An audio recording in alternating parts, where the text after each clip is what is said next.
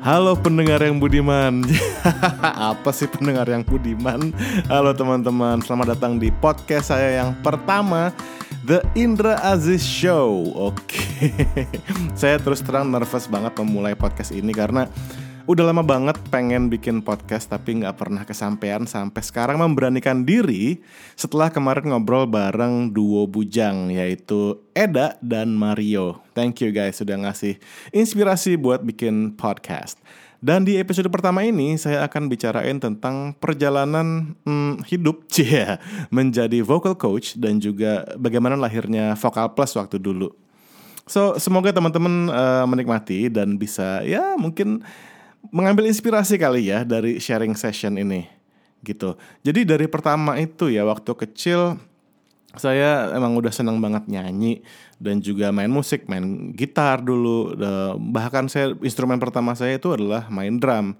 Dan untungnya alhamdulillah banget tuh orang tua mendukung hobi saya itu. Jadi ke mana pun saya pergi kalau ada acara uh, keluarga saya disuruh nyanyi, saya disuruh main gitar. Pokoknya memang dari kecil tuh emang udah banci tampil gitu, emang suka perform. Nah dari kecil itu kan mulai terbiasa tuh tampil depan orang. Akhirnya eh, SMP, SMA itu juga setiap ada acara sering selalu perform dan ngeband.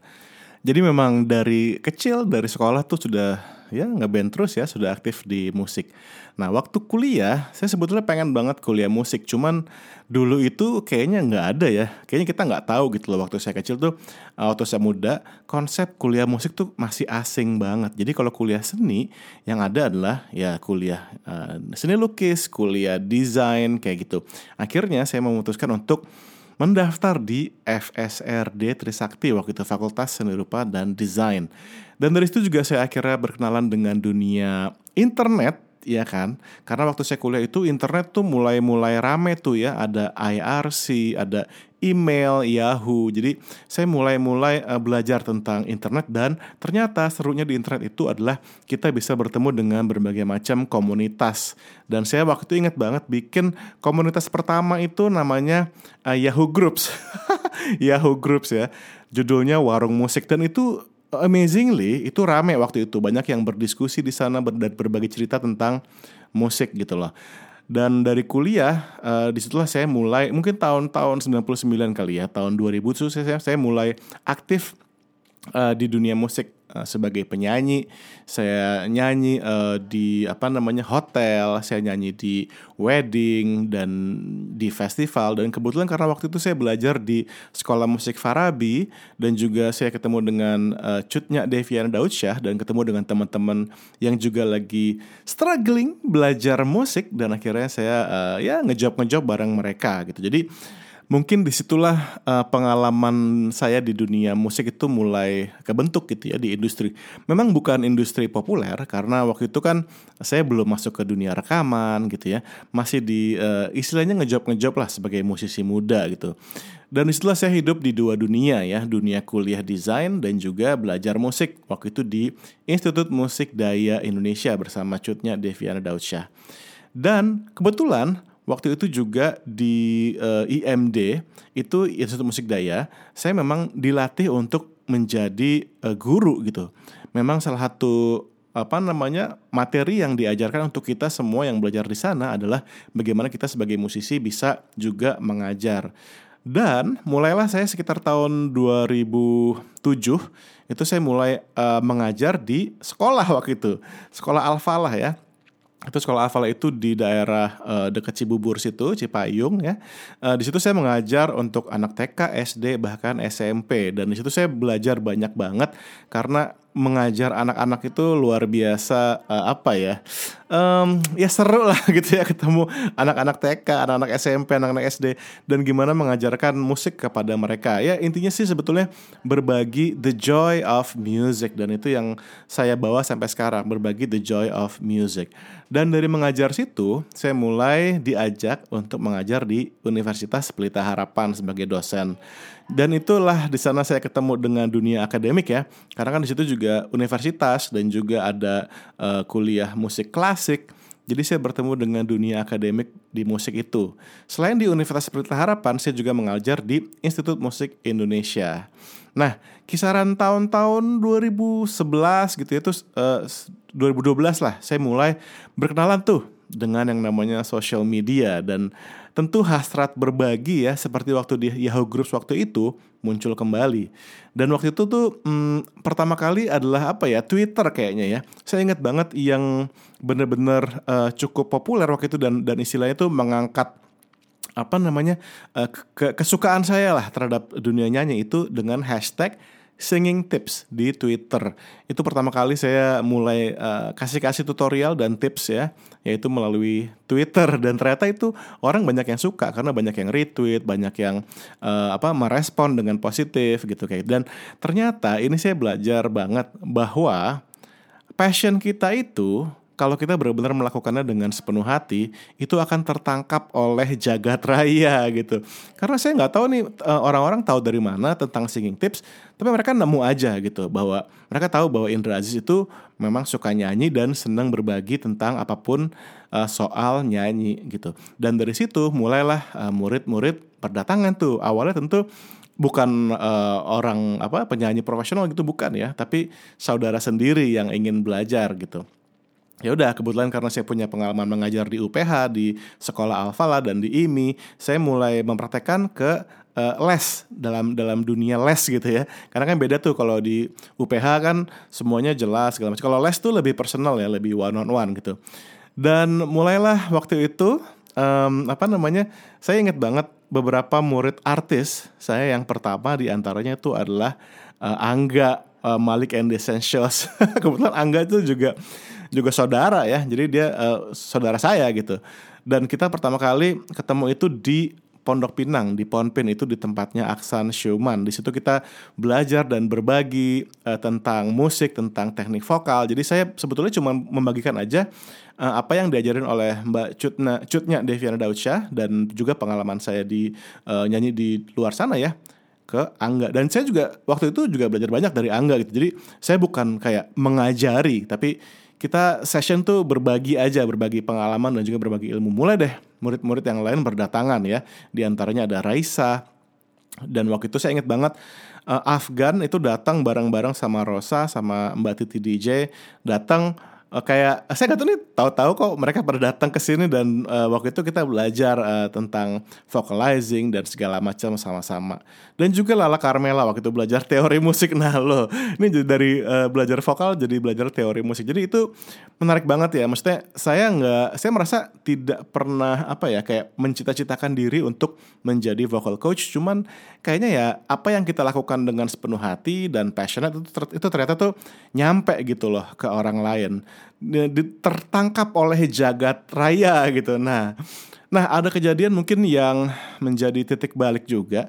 Waktu itu tahun 2012 itu ada Indonesian Idol ya kan.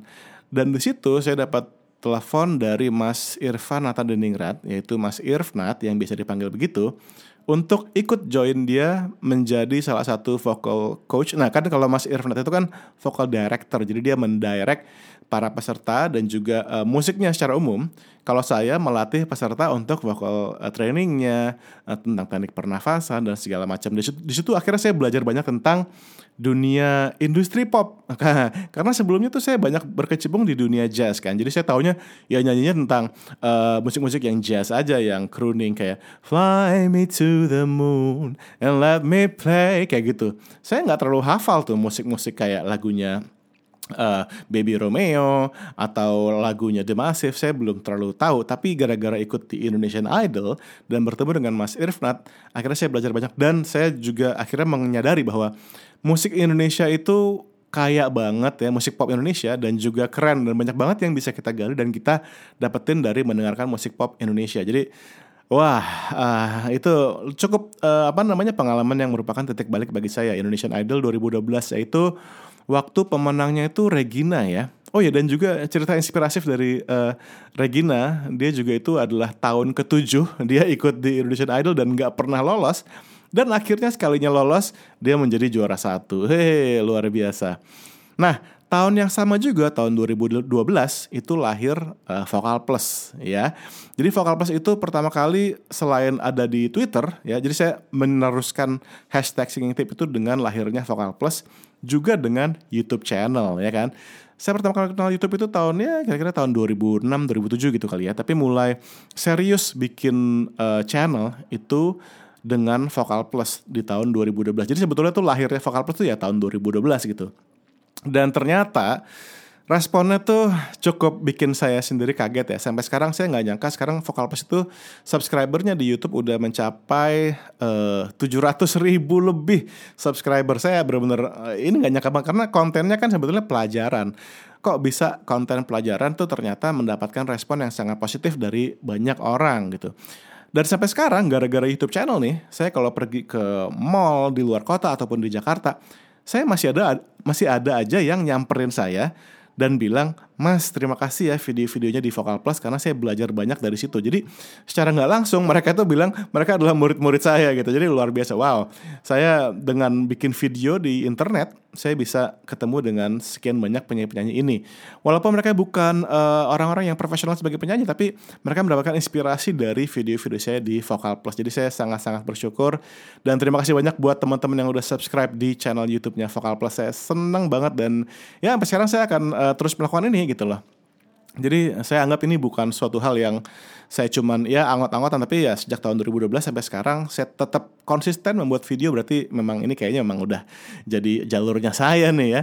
Sampai akhirnya ya saya menyadari bahwa sebetulnya tuh uh, vocal coach itu adalah bagian dari diri saya yang sebetulnya tuh pengen sharing aja sih, pengen sharing konten. Saya senang juga bikin video dan akhirnya itu uh, juga menjadikan uh, apa ya semacam lahan pekerjaan lah buat saya. Jadi yang saya lakukan tuh sekarang saya menjadi juri, saya menjadi content creator, menjadi influencer itu juga gara-gara passion terhadap dunia nyanyi.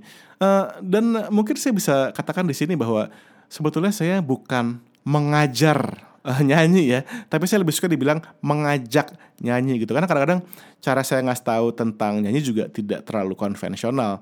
Um, ketika guru-guru vokal bilang buka mulut atau nyanyi dari, dari diafragma saya malah kadang-kadang tidak melakukan hal itu gitu. Saya cuma pengen kita making music together gitu dan uh, akhirnya sekarang saya bisa punya sekolah sendiri kerjasama dengan MSI uh, Music School of Indonesia di Arteri Pondok Indah. Saya bersyukur banget ya. Jadi kalau teman-teman mau tahu sekolah saya adalah Indra Aziz Vocal Studio.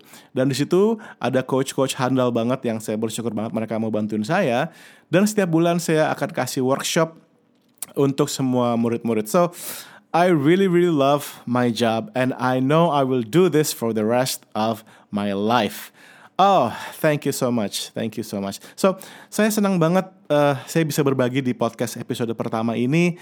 Semoga saya bisa jadikan ini adalah menjadi hal yang rutin gitu ya supaya ya saya bisa mendapatkan uh, inspirasi juga dari teman-teman yang mendengarkan kalau teman-teman mau nulis komen atau uh, berbagi uh, voice note ke saya gitu ya saya senang banget pokoknya selalu berbagi dan uh, selalu berada di tengah-tengah komunitas orang-orang yang khususnya pecinta musik dan pecinta nyanyi. So, untuk episode kali ini saya rasa cukup sekian dulu uh, tentang menjadi vocal coach dan juga tentang sejarah lahirnya Vocal Plus. Thank you so much for listening. Jangan lupa kalau misalnya kalian mau ikutin podcast saya, sering-sering juga uh, pantau timeline saya di Instagram dan di Twitter saya akan sharing kalau ada episode-episode terbaru. So again, thank you so much for listening to the Indra Aziz Show.